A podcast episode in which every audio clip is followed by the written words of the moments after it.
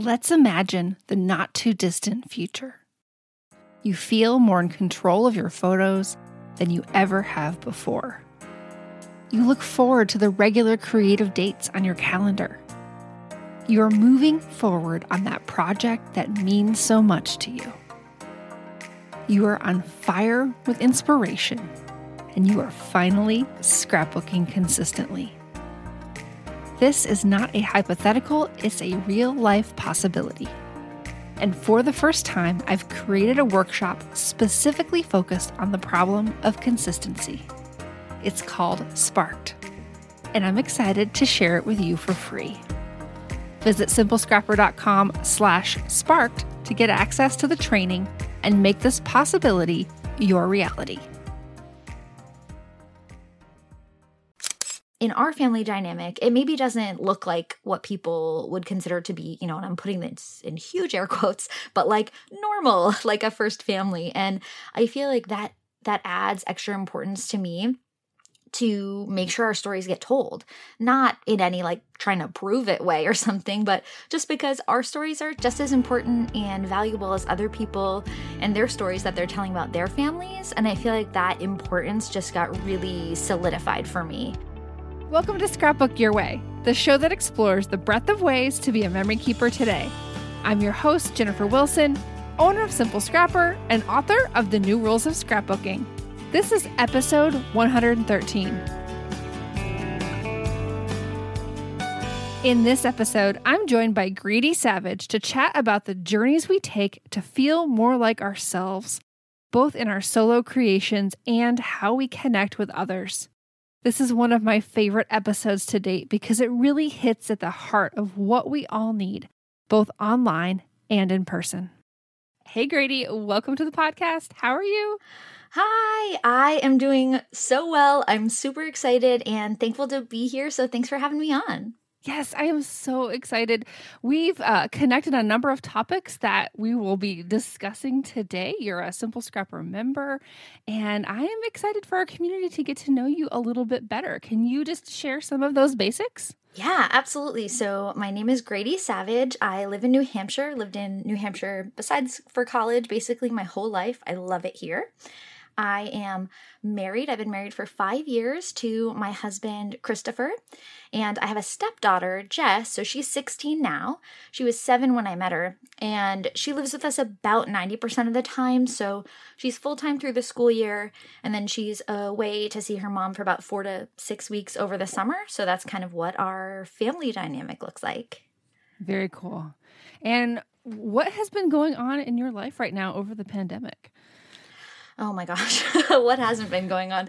Uh, all of us are pretty much at home all the time. We're super fortunate because my husband was actually working from home before the pandemic, so that transition for him was really easy.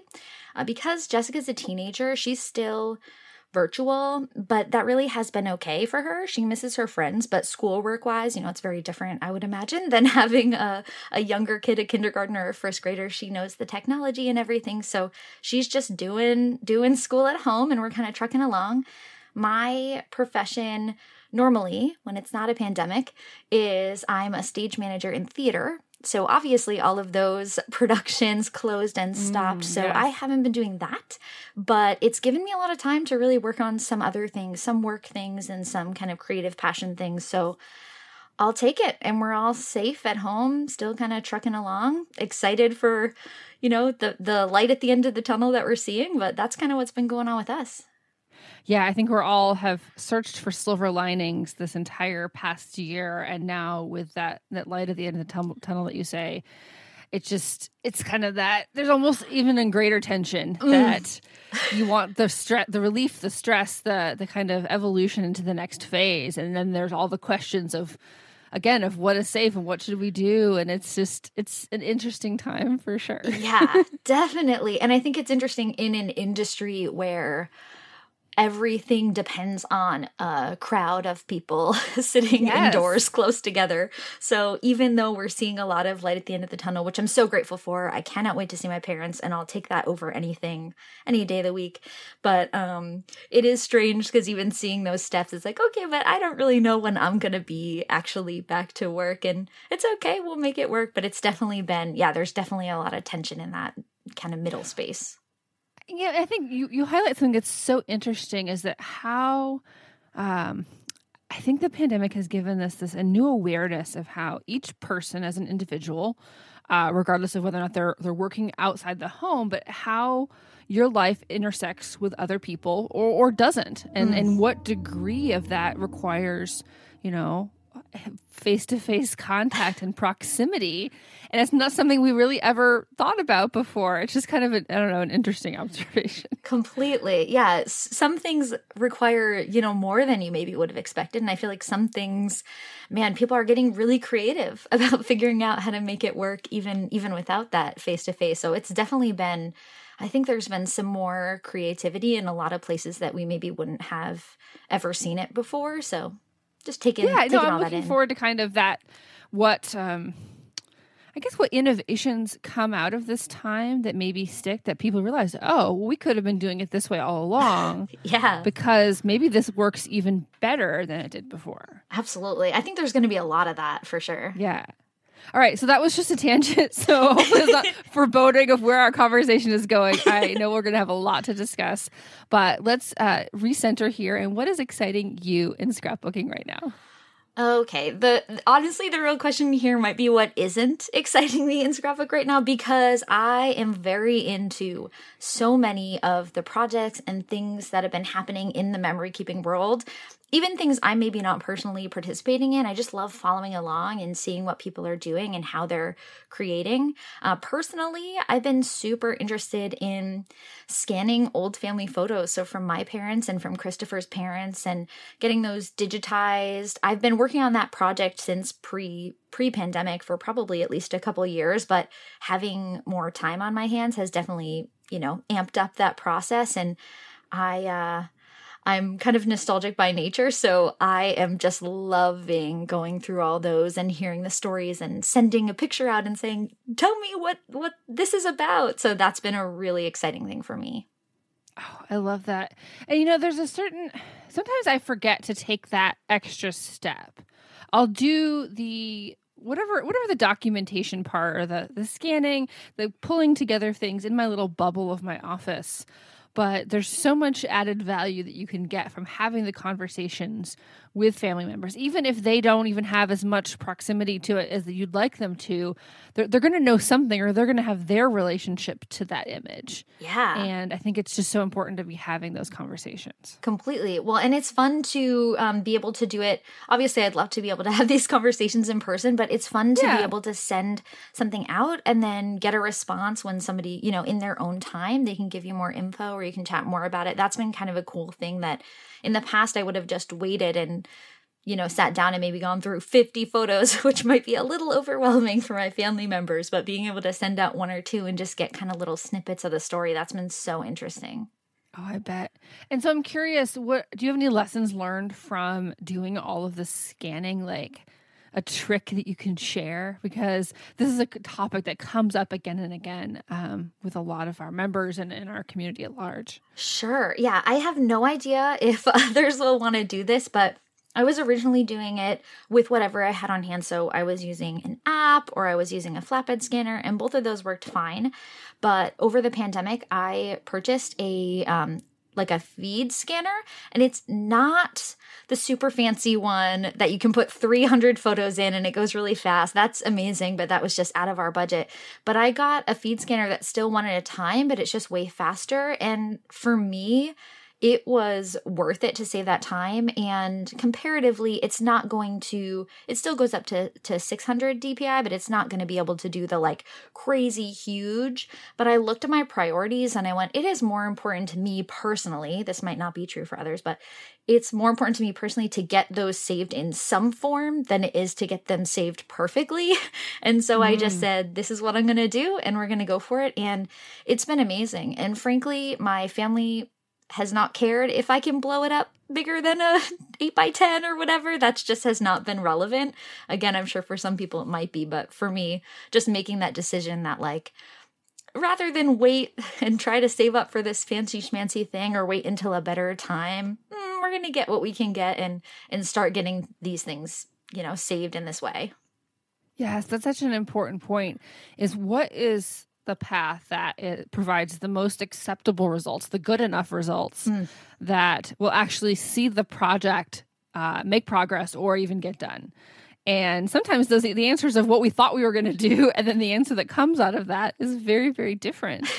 Because totally. we have we can we realize we can make a compromise. You know how many times, and this happens all the time when we're like you're doing a doodle poll with friends, and they say, "Well, I I can't come if you do it that weekend," and then but everyone else can. You end up scheduling it, and then that one person that said they couldn't come, they, they found a way, yep, to make it come to make to be able to come that weekend. It seems to to you know most of the time always work out. We we find ways to compromise to accomplish the things that are important to us. For sure. For sure. And and tampering those perfectionist tendencies if you're a person who has those. Mm-hmm. I feel mm-hmm. like once you have the results you're like, "Oh man, why did I take so long to even take this step?" So, that's been good for me to remember. Yeah, especially when you're actually seeing the progress and like, "Oh my gosh, I wish I would have started this so much sooner." Um, I feel that way with my doing my Lightroom photo book. I like totally threw spaghetti against the wall all last year and I'm like, "Why didn't I just do this thing that I had done before in the past. If I would have tried it the first time, I would have had a book in my hands by now right. instead of trying to be going backwards and, and catching up from last year. So, all right. What about your bucket list? Is there a story that you know that's really important to you that you really want to tell? Yes. okay. I've been embarrassed about the fact that this question is coming up because I think this is actually kind of common. I don't have a wedding album. I feel like this is super classic. I don't have an album of our wedding photos. I don't have a photo book. I don't have an album. I don't have anything. We have a lot of the photos around the house, which is great. And I think that counts for something for sure but we don't have a finished album. And part of it is because our photographer was just straight up amazing. And she gave us almost 2,000 photos. And I love you know, so many of them. Like even trying to decide to go through to put any online, it was like, oh my gosh, how are we gonna make this a small enough album to be able to post it? So that's a huge one on my bucket list. And I definitely know that it's just because it's a major event. And so that feels pretty important. And I think it's really easy to be like, mm, that's too important for me to try to to get this done and maybe mess it up. But it is on my radar to do for sure. So here here's a strategy that that popped into my head and i guess something that i've done in circumstances like this in the past is that i kind of uh step outside my scrapbooker hat or i take off the scrapbooker hat and focus on okay i just want to make a beautiful photo book it doesn't even have to have words because pretty clearly it's a wedding. Right. You know who the people who are who are getting married here. Um, maybe you have like the date in there somewhere, but can you just celebrate those photos? And then if you want to do something that's scrapbooky and more story, you can do that in a separate or different way at a later time. That's actually brilliant because so I have one of those fill in the blank books from Becky Higgins. I don't know if you've ever seen this. It's like a wedding album. It's like six by eight album, and it has all these questions, right? It's like, oh, who's your your best man, and what was the weather like, and all these things. Uh-huh. And I have not, I have put photos in for all of the categories and have not filled out a word in this thing. And I think it makes perfect sense to because I feel like it has to be perfect, right? Because it's the only thing yeah. I have for my wedding. But maybe I'm just this is processing my head right now. Maybe creating some kind of photo book that's focusing on that will make me feel less stressed out about getting the words down because it's not the only thing that I have of our wedding. So I'm definitely going to think about that. I think that's a great idea. Yeah, there's there's there's always a way to maybe look at it a little bit differently. And and I know that uh, when it comes to like especially professional photos, they kind of end up they, they feel like in a league of their own. Mm. You know whether they are or not. That's a whole that could be an hour discussion on its own. But it's okay to just celebrate them as as beautiful things, and let's make a beautiful thing that then can be shared with others. And and our not that our scrapbooking isn't beautiful but it's clearly different it's not we they, we didn't create those photos someone else did Yeah. so um yeah just just something to think about No, that's great. Yeah, I love that. I'm definitely going to think about that for sure. okay so diving into the meat of this episode this is a little bit of a different conversation um you know i've titled it community identity and storytelling and and what what my kind of hypothesis here is is that the communities that we're a part of they can reinforce give confidence in our own identities and and once we kind of once we really feel that identity it helps us tell better stories about ourselves and document who we really are and who we want to become. And i think that community is such a, part of that. Hmm. And you are a member of, of different communities. And you know this this came up because you are a simple scrapper member but you know you're a stepmom you are in theater you know and i'm sure there's other communities we're going to talk about here today too. And so i i just thought this this we could have a really meaningful conversation about this you know through your story so i'm excited about it Yeah, me too. Me too. I definitely think it's a huge part of all of our identities and storytelling for sure. I think it's it's the communities we're a part of are totally woven into our lives. Yes, yes, yes. So, okay, kind of just to give some context, let's start with your background as a scrapbooker. Um, when and why did you start scrapbooking?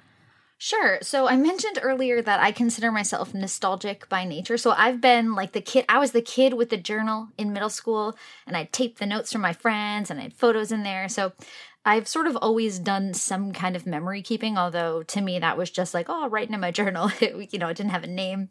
Um, and then in 2011, I attempted to make a Project Life scrapbook. It, I had first heard of it and I considered it incredibly unsuccessful. Um, I don't actually consider myself super visually artistic, and so I got stressed. It wasn't looking like how I wanted it to be. It wasn't. It just wasn't what I wanted, so I gave up. Um, and between you know, around 2016, I was like, oh, maybe I'll try app scrapbooking. And I tried that a little bit and sort of nothing stuck. It's always been really important to me, you know, photos and stories, but finding a way to do it, it just never kind of felt right. And then in this pandemic, I got really more focused on getting more memories down on paper. I'm sure part of that was the scanning photos that I talked about. And I just decided, you know what? What the heck? Let's try paper scrapbooking. It's still, uh, I still use pockets, but kind of the rest is history. I, it's funny because I've heard a lot of people say that their 2020 albums are tiny or they're boring or they don't have anything in them. And my 2020 album, which is two albums, is literally the best thing I've ever made. It's so full. It has so much in it because it was just tons of experimenting and like figuring out what I like. And so that's kind of the when and why. It's been a thing that's been present, but I only started really kind of focusing and digging in on it in the past year, year and a half. Oh, that's so interesting. So it sounds like it's been, you know, percolating in you and you're just kind of waiting for that out the the right outlet to kind of and maybe circumstances to kind of coincide. Yeah, totally. And the confidence, right? Like like I said, I just don't necessarily see myself as super good visually, so I felt like, I don't know. And then when it just got to the point where I was like, listen, theater, which is normally a huge creative outlet for me, isn't happening. Let's just try it. Who cares what it looks like? And it's funny because I feel like I've obviously grown and improved my skills by doing it. And that's a thing you don't always remember until you're doing the thing. So Oh, 100%. So just a, a pause here. I feel like that if you ever started like a rap duo, it'd have to be called Nostalgic by Nature.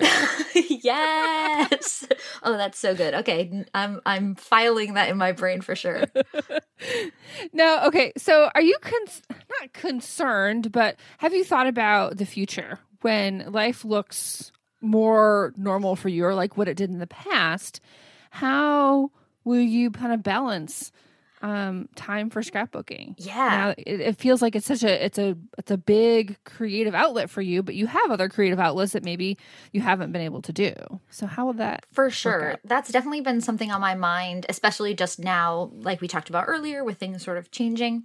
But what I Mhm. started doing in 2021 that's been awesome is I just work on something memory keeping related for 15 minutes every day at least. I know some people that works great, some people that's the worst idea ever, but for me it's great because I know I'm getting something done and I'm not putting a huge pressure on myself to get everything done or be able to create as much or the same as 2020. And that's been helpful because even though we're still all at home, I've had more meetings and I've had more, you know, I've just had more things open up, even virtually as things are kind of planning for potential future. And so my schedule's yeah. already started changing. And I think just having that, like, those few minutes to just center myself in it and know that I'm creating, even if it's not creating everything under the sun, that's really helped for sure.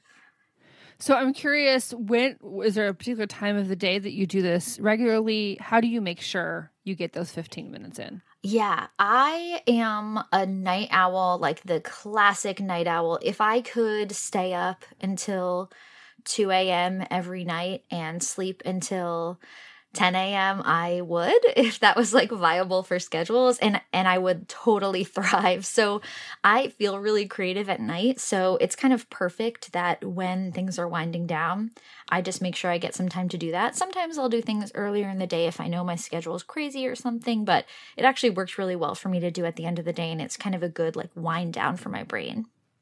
Oh, I love that. I love that so much. And I think it's important to recognize that you know, you might be listening to this episode and what works for Grady isn't necessarily going to work for you. So to think about what's your natural rhythm and when maybe when could it serve you best to add this little um, this little commitment to yourself and your creativity into your life. Yeah, for sure. All right, so over the past year, how what have you kind of started to understand about why why you enjoy this hobby and how it's important in your life? Yeah, for sure. So, you know, like I said with being kind of the kid with a journal and everything, memories and all of that stuff has always been so important to me, but realizing in this year the things I've focused on working on. So I simultaneously was working on 2020 and I also went back and did a 2012 album, like a project lifestyle, but monthly um, and I realized when I was thinking about this that 2012 is when Christopher and I started dating. So it's when I met Jess. And I chose to do that because there are so many memories of when she was little and meeting her and just kind of like what that creation of a brand new family was looking like at that time mm-hmm. that I really wanted to make sure I got down. And and part of that, you know, I think is is partially because in our family dynamic, it maybe doesn't look like what people would consider to be, you know, and I'm putting this in huge air quotes, but like normal, like a first family. And I feel like that that adds extra importance to me to make sure our stories get told. Not in any like trying to prove it way or something, but just because our stories are just as important and valuable as other people and their stories that they're telling about their families. And I feel like that importance just got really solidified for me this year. And I think that's going to be a huge part of what I continue to focus on moving forward. Oh, I love that, and and I know we're going to get into more of that later in the conversation. Um, I I see so much of that in my own story because I became a scrapbooker really when I, I, I dabbled before, but when I got married and you know was kind of thrown into a blended family with two uh, teenage boys and a large dog, and I had to kind of find myself again within that new context mm, totally. and find out what was important to me and how was I gonna to document my own story as I was kind of recreating it. You know, I picked up and moved across the country and inserted myself into this family that was already there. Yeah, a hundred percent. All right, so uh, kind of shifting gears here to talk a little bit more about your personality, your identity. We had this conversation just, I guess, was this yesterday or two days ago? Yeah, a couple days ago, I think. Yeah. and so um, I had reshared this Cocoa Daisy post with a little Project Life card that said, introverted but willing to discuss plants. and I think I have like a fantasy self where that's accurate, but in reality is that I do not have a green thumb. Like I only am allowed to have fake plants here in my office because anything that comes in here dies. you and me both. and I have like really great lights and everything, and it's just I'm just not a very good plant mom. But I said that my card should say introverted but willing to discuss scrapbooking, curly hair products, or Adam Scott, not the golfer, the one from Parks and Rec. Absolutely, of course. Yes. and you replied almost instantly with your version of that. So can you tell me what you said? Yeah, for sure. I loved that. I loved that quote and I thought it was a really fun way to just like, I don't know, jump in with like, oh man, what could I discuss at a whim, right? And so I responded back with introverted, which is true, but willing to discuss step parenting, scrapbooking and summer camp. Yeah, and then I was so curious. I knew like I knew this obviously the step parenting part, but I was not didn't know anything about the summer camp part. So can you tell us more about that? Yeah, absolutely. So I have been involved in summer camp in a leadership position of some kind since I was a teenager, since I was a counselor in training, which I think you're 17 when you do that. And I've done it ever since. I've been a counselor, I've been a you know, CIT leader, I've been a camp director, so I've kind of run the gamut of experience within that role. And it's funny because just like the card said, I'm very introverted. And I also frankly consider myself pretty awkward around adults. I feel like I, I don't always know what to say. But um, with kids, it just feels easy and it feels really comfortable. I don't know if it's because I have so much experience working with them, or I do have a background in education, or if it's kind of all of the above. But it's funny because my comfort level with kids, even like a Zoom meeting with five adults versus like running a Zoom camp meeting, is just leaps and bounds. My comfort level is totally different. Oh, 100%. I totally agree. Leading Zoom Girl Scout meetings is much, uh, sometimes much more, uh, less intimidating for sure. meeting something with a bunch of adults. So uh, you know it's so interesting because and i wonder if if maybe part of this is just like growing up in new hampshire and you you think of just you know the the, the new england summer camp experience. Sure. Um and i just i don't I, that thing that that entity doesn't exist in the same way through other parts of the country. Mm. Um, so I was wondering if that kind of maybe is, is part of it. So uh, I'm assuming you went to summer camp prior to becoming a counselor in training. So it's funny. I actually only went to summer camp for one year. Um, I was a camper for one year and then I became staff. But also, uh, to be fair, the summer camp that I first got into camps with was a theater summer camp. So okay. I would explain it to people like, oh, yeah, you expect, you know, on the first day I showed up, the first day of a camp, my one year as a camper. I showed up with a sleeping bag and you know and the other girls in my cabin had like full comforters and decor and i was like oh like uh whoops uh totally awesome and like up my alley but just very funny because it's not necessarily what you would think of when you think of summer camp it was more you know you're doing dance lessons and singing than you know canoeing on a lake Oh, sure. Yeah, I didn't think of it that way. That's interesting. Well, it's it it's interesting to I've had so many experiences, especially growing up, where you finally kind of find your people. Mm. And maybe this is a, a, good connection to this idea of community is that when you are like in embedded with your people, it's a totally different experience than maybe where there's a much uh, larger diversity of different types of interests and, and, and groups and communities. Whereas, like, I know I went to, we, I was a math club nerd. And so we went to math competitions and we'd spend our whole weekends and we'd spend our, you know, after school and evenings practicing. And we were just doing math for fun, but we were in our element and we were with our people. And everyone and was, was, doing math for fun. Yeah, my husband did academic decathlon, and he he described oh, I, very I similar. yes, and he's like, yeah. we would get together and it would be great. Like, All right, well, I was like making up theme songs with my friends, but same idea. Yeah, yeah. No, but there's there is something to that. It's like when you when you can find your people, and I, I definitely feel that same way with scrapbooking because I'm I'm a total introvert. I can't make small talk like I can barely talk about the weather, and then when somebody asks me about gas prices, I'm like, I don't know. My husband gets the gas. Like, like I can't do small talk. But if you put me in a room with a bunch of scrapbookers, we're going to talk about paper. We're going to talk about embellishments. We're going to talk about how the heck did we store all those punches, and you know, or how to use Photoshop. Like it's there's when you have something in common, it can jumpstart a conversation and put put people at ease. A thousand percent. And there's that shared language already, and there's that shared experience, and obviously that's still going to be varied with what in that industry or in that community makes sense, but still there's that understanding and that shared language that can just totally jumpstart a conversation and a comfort level like immediately within a group, which is awesome. Yeah. And I think that's one of the things I love about social media because we'll put posts out there and we'll share memes. And it's like almost this way of amplifying our identity. It's like a beacon that we put out there says, Are you like me? Do you agree with this? Is this you too?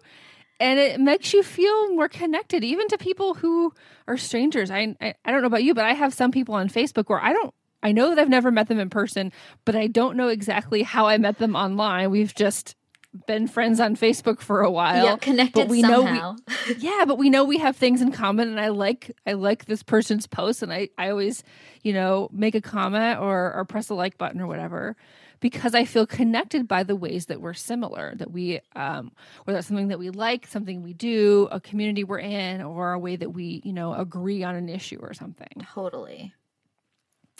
So, and we've mentioned that you and I share this experience of stepmotherhood.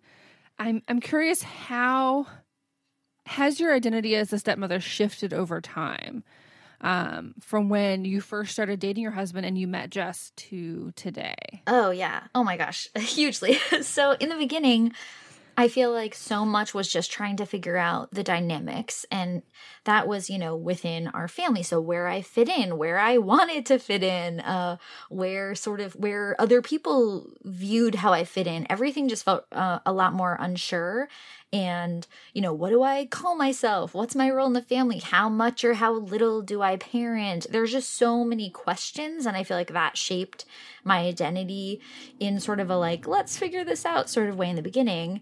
And now years later it's almost been a decade, right? And our family is so much more solid, and we just have so much shared experience and shared family identity, and we have a really strong dynamic. And my identity as a stepmother has just completely solidified.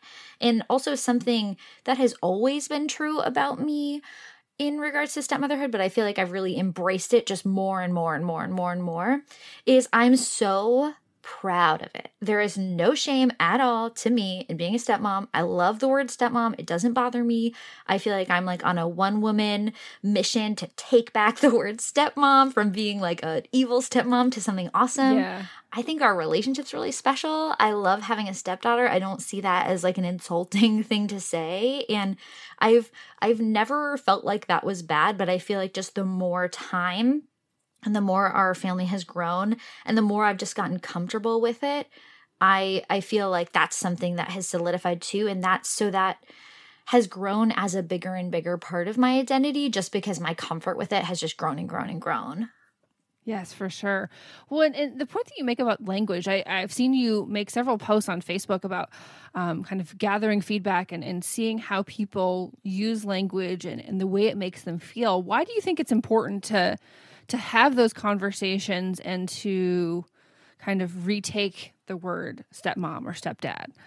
Yeah. Oh my gosh. Well, I think there's so much weight to the words that we use, good, bad, otherwise. There's so much to the words that we use. And I think for a step family, which might, you know, if you're not in that community, this might feel like an overreaction, but I can promise you that those words have a ton of weight. And you can be criticized for using the words. You can say, "Oh, you, you know, you call your stepdaughter your stepdaughter, you really should treat her like your oh, you know, there's just there's a ton of weight around this language. And I think that it's important that we acknowledge that. And I think that within anybody's family, like whatever terms feel the most comfortable and right for them is totally fine. So if if stepmom or stepchild doesn't feel right to your family, I'm certainly not saying, you know, I don't care, you should use it. But I think that knowing that there's weight to this language, but also knowing that there's there's just a, a huge misconception about stepmoms in particular, stepfamilies in general, but stepmoms in particular, and I'm sure there's a million reasons for that, but knowing that that's there and then being willing for me because i'm comfortable with it i'm totally willing to be like i'll be the example of a stepmom who really is just into her role like understands that it's different than maybe a biological or a first family mother figure. And i'm willing to just kind of step in and and jump in with both feet for that. And if somebody isn't that's totally fine. But i think acknowledging that that language is so heavy and can really like be a big deal for people is the first step, right? It's just we have to acknowledge that it's a thing in order to work through it. That's for sure. I mean, we've had a lot of conversations about Emily and, and her brothers, and we, we just call them her brothers. They're her half brothers. Yeah. But that part didn't make sense, but they call me their stepmom. I call them my stepsons, and that's what feels comfortable. And and and I think seeing you and, and having these conversations has made don't know, I guess helped even solidify that further and give myself confidence in, you know, we we have to make our own decisions, but to embrace the identity that we have and that those really each relationship uh, between every individual is very unique and very special in its own way. Yeah, completely. It's funny that you say that too, because Jess has an older, um, you know, technically half sister. Her mom has another daughter. Um, and it's very similar you know she's her sister and that's what we would say um, for mm-hmm. that dynamic. But for the the sort of step mom stepchild relationship that's super comfortable for us. And and she and i have talked you know especially as as she gets older and older she and i have talked about that. And i always want to check in because sometimes that language can be weighty i want to make sure she doesn't think i'm like, no, this is my stepdaughter in some sort of bad way. But because we've been o- able to be open about it, it's, you know, always just been something that's okay to be on the table and talk about. And how is that feeling? And I think that really helps too. If there's a lot of emotion around something, it can be tempting to not bring it up. but I think it actually helps yeah. to bring it up and kind of be able to figure that out in an honest way with your family. For sure. I'm curious, and you know, I've, I've not listened to your podcast because, to be honest, since I started my own, I've listened to a lot fewer podcasts for sure because I spend all that time editing this one. Oh yeah, for but sure. I'm curious, has Jess been a guest on your podcast? She hasn't. Uh, she hasn't been a guest. She's actually an incredibly shy kid, so that's not something that okay. would be um, in, in, her, her comfort, comfort level. I would yeah. totally be willing if that was something she'd be willing to do. But I think if that happened, it would be years down the line, just kind of knowing what her comfort level is like talking to to people she doesn't know. Oh, sure, that makes sense too. I was just yeah, just the I love how you are kind of honoring, as I said, the specialness, uniqueness of these relationships, and the fact that the, you're kind of giving a voice to to this community. So you have a podcast and a community for stepmoms. Why do you think this is so needed? Oh my gosh. well, you know, the reality is and I don't want to speak for everyone, but stepmotherhood is hard. Uh, it's amazing. My family is the best thing on the planet. It is also the hardest thing I've ever done. Point blank, hands down, hardest thing I've ever done. And people who aren't stepmoms, they just don't get it. And I don't expect them to because they haven't lived it, right? But when I was first dating my, you know, husband now, I was looking for resources. And so many of them, and I am not being hyperbolic, so many of them quite literally were like, run. and I was like, uh, well, that does not help me at all. So I realized pretty early that if I couldn't find a community that was a good fit or content that felt helpful, I I guess I was gonna have to make it myself. And so it's funny because I think the community piece for any community, you know, that we're discussing is so important. I have to tell you, Jennifer, that when I found out that you were a stepmom, I can't even begin to tell you how stoked I was. I think I just Aww. saw it in a post or something. But knowing that that connection exists yeah. can help can help yeah. immensely with like feeling less alone and knowing there are other people in it. And you know, I don't know if you've run into this, but so much of stepmotherhood is just really complicated and it can mean so much to talk with people who they already have that baseline of understanding to the trials, to the wins, to the pain and complications of building a step family. And like what we were talking about earlier, of that shared language and that shared understanding, I think like having a community for folks who get it and you don't have to discuss the six levels just to get on the same baseline because they already know it because they're a stepmom. I think that just makes a world of difference. Oh, 100%. And I, I think back in in 2008 and 2009 when I was especially going that whole first year, I could have I could have used something like that to even just understand expectations and complications and obviously you know why uh, the two biological parents are not together and their relationship is a part of that. Mm-hmm. and um, yeah i think having having other people who've been through that would have been so amazing for me because you know i feel like i'm kind of on the other side of it now especially now that that my stepsons are out of the house. Sure but those the growing up years and dealing with like birthdays and holidays and graduations it's you know it's complicated. And, and you jump right in. You jump right in. You're like oh you yeah. guys already have things you you do already and how do i feel about them and where do i fit there? Yeah so mm-hmm. much. Well and even just i'm sure like innovative solutions. Here's how we've made it work so that it's comfortable for everyone. And then you can bring that back to your family like, "Hey, I have this idea. would would this work for everyone?" And then you talk about it and you find out if it would or not. But just to to learn from those experiences, I think would be so valuable. Totally. Totally. Kind of going back to your to your memory keeping.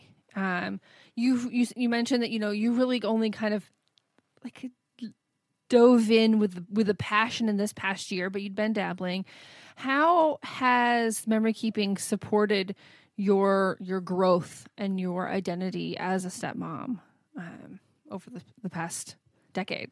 Yeah. Well, I think, you know, again, I've done a lot of memory keeping that's not maybe in the traditional sense of scrapbooking, mm-hmm. but I did begin writing a blog when I started this journey. Like literally my mom was the only one who read it, but just like to to get down a lot of these stories and experiences.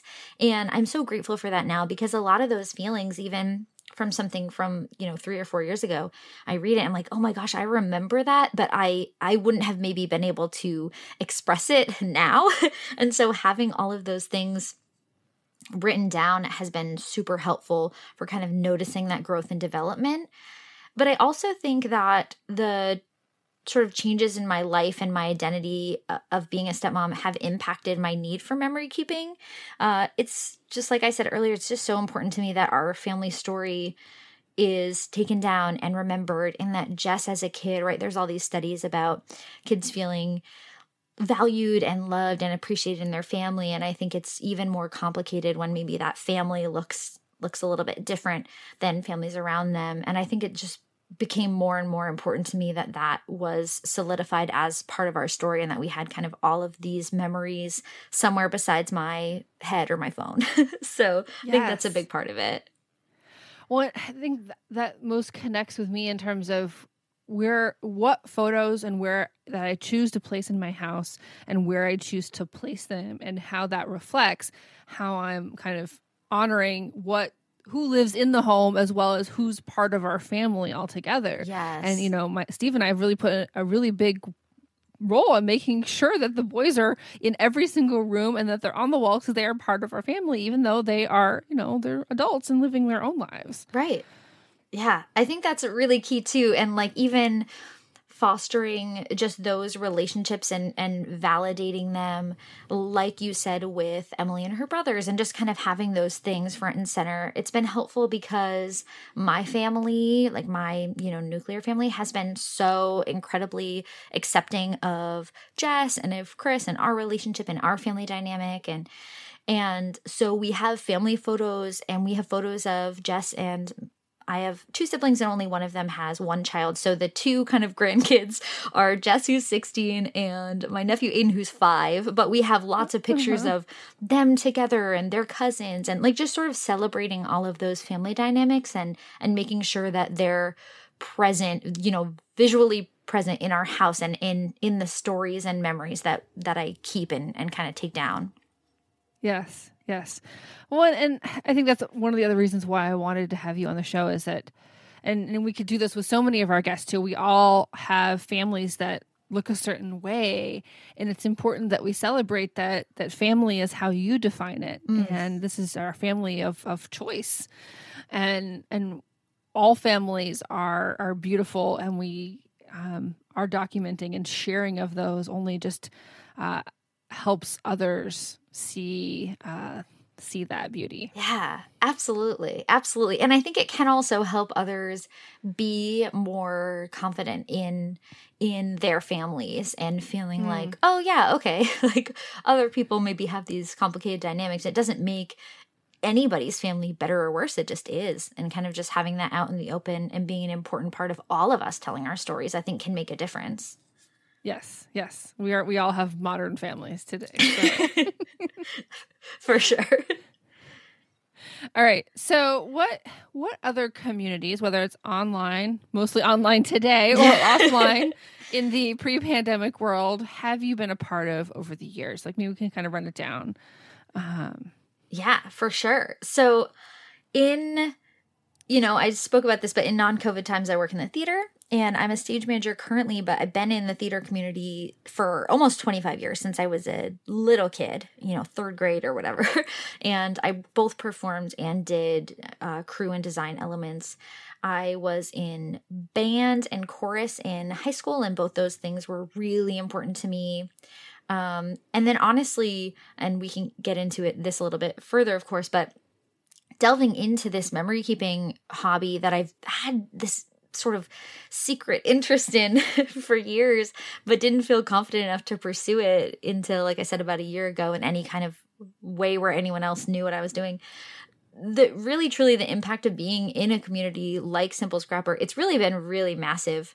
Um, I think just being around people who understand your passion and then also encourage you, even uh, even when, or maybe especially when you're still trying to figure it all out, uh, that has made a huge impact on me and my confidence in trying new things, in finding an identity, in being confident about what I'm doing, why I'm doing it. So I feel like a lot of the communities have helped me kind of move forward and give me confidence in in who I am and what I'm about. What I guess I want to I want to toot our horn here is I think that's that's part of our our secret sauce of what we do maybe that's a little bit different than other scrapbooking communities is that we're about helping you figure out your way. That's why this podcast is called scrapbook your way. And and helping you feel confident. And this this is how I want to show up as a scrapbooker today in the, the way in this season of life that I'm in. And I can recognize that that might change. It'll evolve. It should and it will um, but we're gonna we're gonna lift you up and celebrate what what you love and help you get towards your goals rather than telling you that you should be doing it this way or your goals should be these things. Yes, I completely agree. And like, you don't have to toot your own horn, but like, I'll toot it for you, beep, beep, because like, it has been amazing to see the impact just personally on having that community around me. And like I said, like I would never have posted anything publicly about anything I was working on as a person who considers myself more like musically artistic than visually artistic. I see these people with these amazing projects. I'm like, I don't even know how your brain knew to do that because I'm like, how do I make this color look nice on this photo? Like I just, you know, especially in the beginning, really had no, like little to no confidence about that. But being in the community of people who they're not just like blowing smoke, like, oh, everything you do is amazing. Yeah. It's not that sort of thing. It's just encouraging everyone with what works for them. And so there's just a really honest, genuine engagement, and people are not afraid to say, hey, that's totally like not what I would do. I would do this, but like, I love that you tried this thing. And I just feel like the community is really genuine because people aren't having to act like, their style is something else or their favorite technique or project is something else. They're just able to say, This is what I like to do. I don't care if nobody has done this in three decades. This is what I do and I love it. And everyone around them is like, dang, that's awesome. And I think yes, that's been yes, huge. Yes. Oh, 100%. Well, and it, it, it can take encouragement to to get to the point of not caring, to let go mm. and to just show your to show your authentic self in a community online because sure. you think there's a certain expectation um, or that you have to be good enough, whatever that is, to to share your work.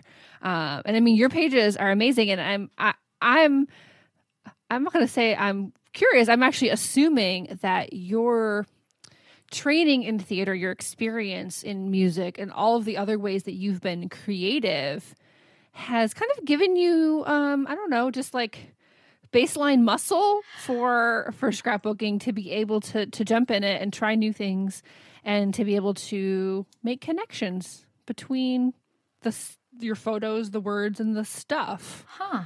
I think however we practice creativity makes us more flexible and nimble. Yeah. I never thought of it like that, but that's really interesting. And I also think, right, like so much of trying new things is making sure that we're talking to ourselves and not saying, like I've said on this podcast several times because it's true, is that I never considered myself a visually creative person. And it's like, well, why? like, did you just decide that and then not, and then just be like, well, that's the truth? And I think I did. And so I think trying something new and just being like, well, you know what, eh, whatever, like, let's just try it has actually helped me feel free to just make something and like it and even if nobody else would like it whatever. But also to get to actually get better because i'm doing it. I think thinking about it and then going ah you're bad at that completely stops you from getting better at it. Like even whether it's true or not you know which probably it isn't but even if it is well you're not going to get any better by just going well i guess i'll never ever try that skill. Well there's also you have to identify that it's not that you're not visually creative. Maybe you just haven't expressed yourself in that medium. You haven't, you just haven't done it. You don't have any anything to base it on. Right. Um. So it's it's a different thing to say to yourself, though. Um. I don't have experience in that domain versus I'm not good at that thing. Yeah. Yeah. A thousand percent. And realizing also that like there's nothing wrong. Like having no experience with something just means you have no experience. It doesn't mean anything bad about you or like, dang, you should be so good at this by now. Like, why? It's new. Yeah. When you're new at something, you're usually not good at it, and that's fine. Like, that doesn't mean anything. It means you're learning. Well, yeah, it means you're human too. yeah. Oh, yeah. oh, yeah. There's that, I guess. well, just the, this idea, and I, um, when we were talking about your your past experience, I was thinking about this idea of cross training you know, and I like whether you not you like Tom Brady, and I'm sure in New England you have a perception of Tom Brady, but um, you know he's he's known for like doing meditation and yoga and ballet, and obviously those that's not practicing football in quotes, but that's cross training so that his his muscles stay nimble and pliable, so that he can do the things he needs to do to be still Tom Brady at his age. Yeah, yeah, that's such a good point. Now I'm and now so, I'm going through my head of like, oh, what what things have been cross training for me for this? Probably a lot. Yeah, no, I'm I think this this could be a whole nother conversation. I'm very um I don't think I've used those words before related to this, and now I'm very excited to explore it more. Yes, write that down. Don't forget it. That's really good. we've we've touched on something that I think is really juicy. Yeah. But okay, going back to community, how do you think we can be better community members or or community leaders because we're all we're all both oftentimes at the same time. Sometimes in the same communities we're members and leaders of that community and i certainly feel that way about simple scrapper. Mm. but we all play a role in all the communities we're part of. I think of it as these we're you know i don't know if it's like a bubble diagram but we have us in the center and then you kind of go out to these different circles where you intersect with others and that's these little communities that you're a part of and sometimes you're in a leadership role and sometimes you're just you're a member and you're responding to other leaders. How can we be more effective in in doing that in ways that that support our identity and growth? Yeah. Yeah dang this is such a big question. I think something well, I think you touched on this, but when you're a community member, you kind of are a community leader regardless because you're the way you approach things and your you know responses affect the whole community right? So i think that's a good thing to yes. just remember. Um but i also think something that i try to do and this could just be because i get nervous but i just assume that anyone who's sharing something is like potentially really nervous. And so that helps me because it helps me to remember to respond with the grace and support um uh, that I would if I knew somebody was really nervous, right? And and that could be somebody you know online sharing a scrapbook layout for the first time, or it could be somebody discussing a complex dynamic with their family or anything in between. And I don't at all mean in like a fake way. like I think you should always respond in a way that's honest to you and to who you are, but I also think keeping in the forefront of my mind that like wow, this might be, you know, to me this might just seem oh, they shared a random thing that they did, cool. Uh, but keeping in mind that they might have actually sat there in front of a computer or, you know, sat by the phone waiting to call you for 30 minutes being like maybe i shouldn't do this i think it helps me be a better community member and a better leader whether kind of officially or just knowing that it makes an impact because i realize that what i do and say can have can have a serious impact on somebody and i hope that that helps to nurture the identities of others because i think feeling cared about and supported is a huge way to help people grow in what their true identity is and, and who they truly are. So I I hope that that's helpful, but that's kind of a thing that I think about when somebody is sharing something, whether just in person or online, is just being like, hey, this might have been, even if it would have been an easy thing for me to share, maybe it'd be really hard for them, and just kind of trying to approach it with that sort of grace in my response. Yes. Yes. And I think that eh, I've learned recently, and I don't know where I've heard this, but to ask the question of are you asking for advice or would you like advice rather yeah. than giving unsolicited advice mm. because somebody might just want support or encouragement a thumbs up you know a cheer and others are actually posting this thing because they want advice they just didn't explicitly say that yes so to asking for that clarification can just only strengthens the relationship between you and that person you're interacting with, as well as um, kind of fosters a community expectation. The more people that do that, the more the others will do that, and the more we can make sure that our our needs as community members are being met and we're being effective as community leaders too. Yeah, that's such a good point. And point and just being able to, I think, ask that question or you know ask whatever question is appropriate for that for the scenario at hand can also just help because it's being genuine. It's, hey, I want to actually be a help to you. and I don't want to say something that's going to be totally not a help to you. So, you know, can you give me a little guidance on what you're looking for? I think that can, that actually totally opens up conversation in a way that, like, you're not a mind reader. You don't know. And just going by your assumption, you know, you, you could get it wrong and actually could be you know give give the opposite of what you were hoping for. So i love that you said that. That's such a good thing to keep you know kind of in the forefront of your mind. Well i think that it applies to relationships too. And you saying i'm not a mind reader relates to that because my husband has said that to me before. Mm. and we've started doing this thing where i will like if i need i just need a hug i will make that clear. I just need a hug. Uh, even if i'm coming to you and i'm sharing a problem um, I have to be clear do I want you to try to fix it? Or do you just want me to give you a hug and tell you it's going to be okay? Yes. And so when it comes to our relationships with our people in our lives, I think that it it also um can be really helpful. Oh my gosh. I feel so okay, I have a super quick story.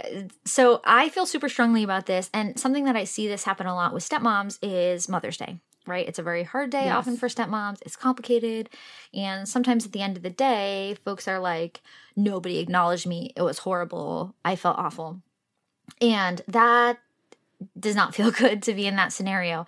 But something that's always been really important to me is I don't find it uh, unromantic to say that I want something. so I'm okay with saying, hey, it's really important to me that you get me a card or you know that you acknowledge me or whatever that is. It's super important to me that you do that. Because to me that's not unromantic. It's it's actually like super romantic when then he does the thing. I'm like oh my gosh see you listened to me. I asked for something and it, like yes. to me that's that's awesome. That's even better than like crossing my fingers and hoping he'll remember my anniversary right? To me i'm like oh no let's talk about it so that we can both get what we need in this relationship. And I don't think that's only for romantic partners. I think in general, just realizing that like it actually can be extra special to state what you want and then have that person do it because it means they're listening and they're hearing and they want to to give you what you need. And I think it's easy to romanticize like, oh, he just knew exactly what I wanted. But it's like, well, if the alternative is you're going to be sad all day because, you know, this expectation was placed that maybe isn't fair, maybe you should just say that you want that and then and then you both can be happy and feel like you've done you've done your best for your relationship. So i'm i'm all about that. I love that you say hey i need a hug right now. I think that's great. Yeah what i think so many um challenges and resentments uh could be uh prevented if we were if we better communicated our needs. Mm. Um, I mean, I think that's an underlying theme of so many different things in life is if we all communicated a little bit better about the facts behind the situation, um, for sure. Yeah. Oh, completely. I love that. Oh, good. It's so it's so applicable to online interactions, in person interactions, close relationships, newer relationships. It's like just being being open about expectations. I think can make a huge difference and a huge impact in in the way that those relationships move forward. And you know, I don't know if you participate in Thursday three, but I've had I've talked to several people about why they started, and they're like, because it was an opportunity to just share something that was real. It felt like so the opposite of so much of social media, where we're just trying to share the curated thing. Whereas this is a, a picture of me as i am right now and three things that are actually real life going on for me that i care about. And that's it, it's um it's it's brave and bold to to do that and to just say here's here's me here's what i need. And uh it's that's the the best way to be authentic about your own identity is to be to literally be it i guess. Yeah. i don't know. Getting kind of crazy in my no i love it in within your community like just being like hey here i am and this is this is me. I've never done thursday three and i think i might have i think this is my challenge. I think you just you just inadvertently called me out. I think i gotta make a make a wedding photo book and i gotta do thursday three because i'm feeling really motivated right now. Well um i personally and i will uh lift our entire simple scrapper community to supporting you in both of those goals. So we will encourage you along the way. Yes thank you. Well great this has been such an amazing conversation. I really appreciate your time Thank you so much for having me on here. I have been so excited to chat with you, and I just care so much about community, and I know that you do, and what you have built and facilitated at Simple Scrapper. It's just like this, it's just this amazing thing. It goes beyond just scrapbooking. I have to tell you, folks have, you know, I was away for a little bit, and folks reached and I'm pretty new and folks reached out and said, "Hey, I'm just checking in." I was like, "Actually, yeah, some life stuff is going on." And so really you've just created something just I think above and beyond what somebody's expectations might be joining like a scrapbooking community. Mm-hmm. So I just hope you know that because it's really something special and and I really appreciate it personally. I know tons of other members feel the same. Thank you. Thank you so much for saying that. I'm I'm very proud of it and it's really the all of us together is what makes it work. Yeah, absolutely. Heck yeah. All right, and to all of you listening, please go away and remember that you have permission to scrapbook your way. If you like the podcast, you'll love being a member. When you join, you'll get access to weekly Zoom crops, bi monthly retreats, and a huge content library. You can head over to simplescrapper.com slash membership to learn more and join our creative community.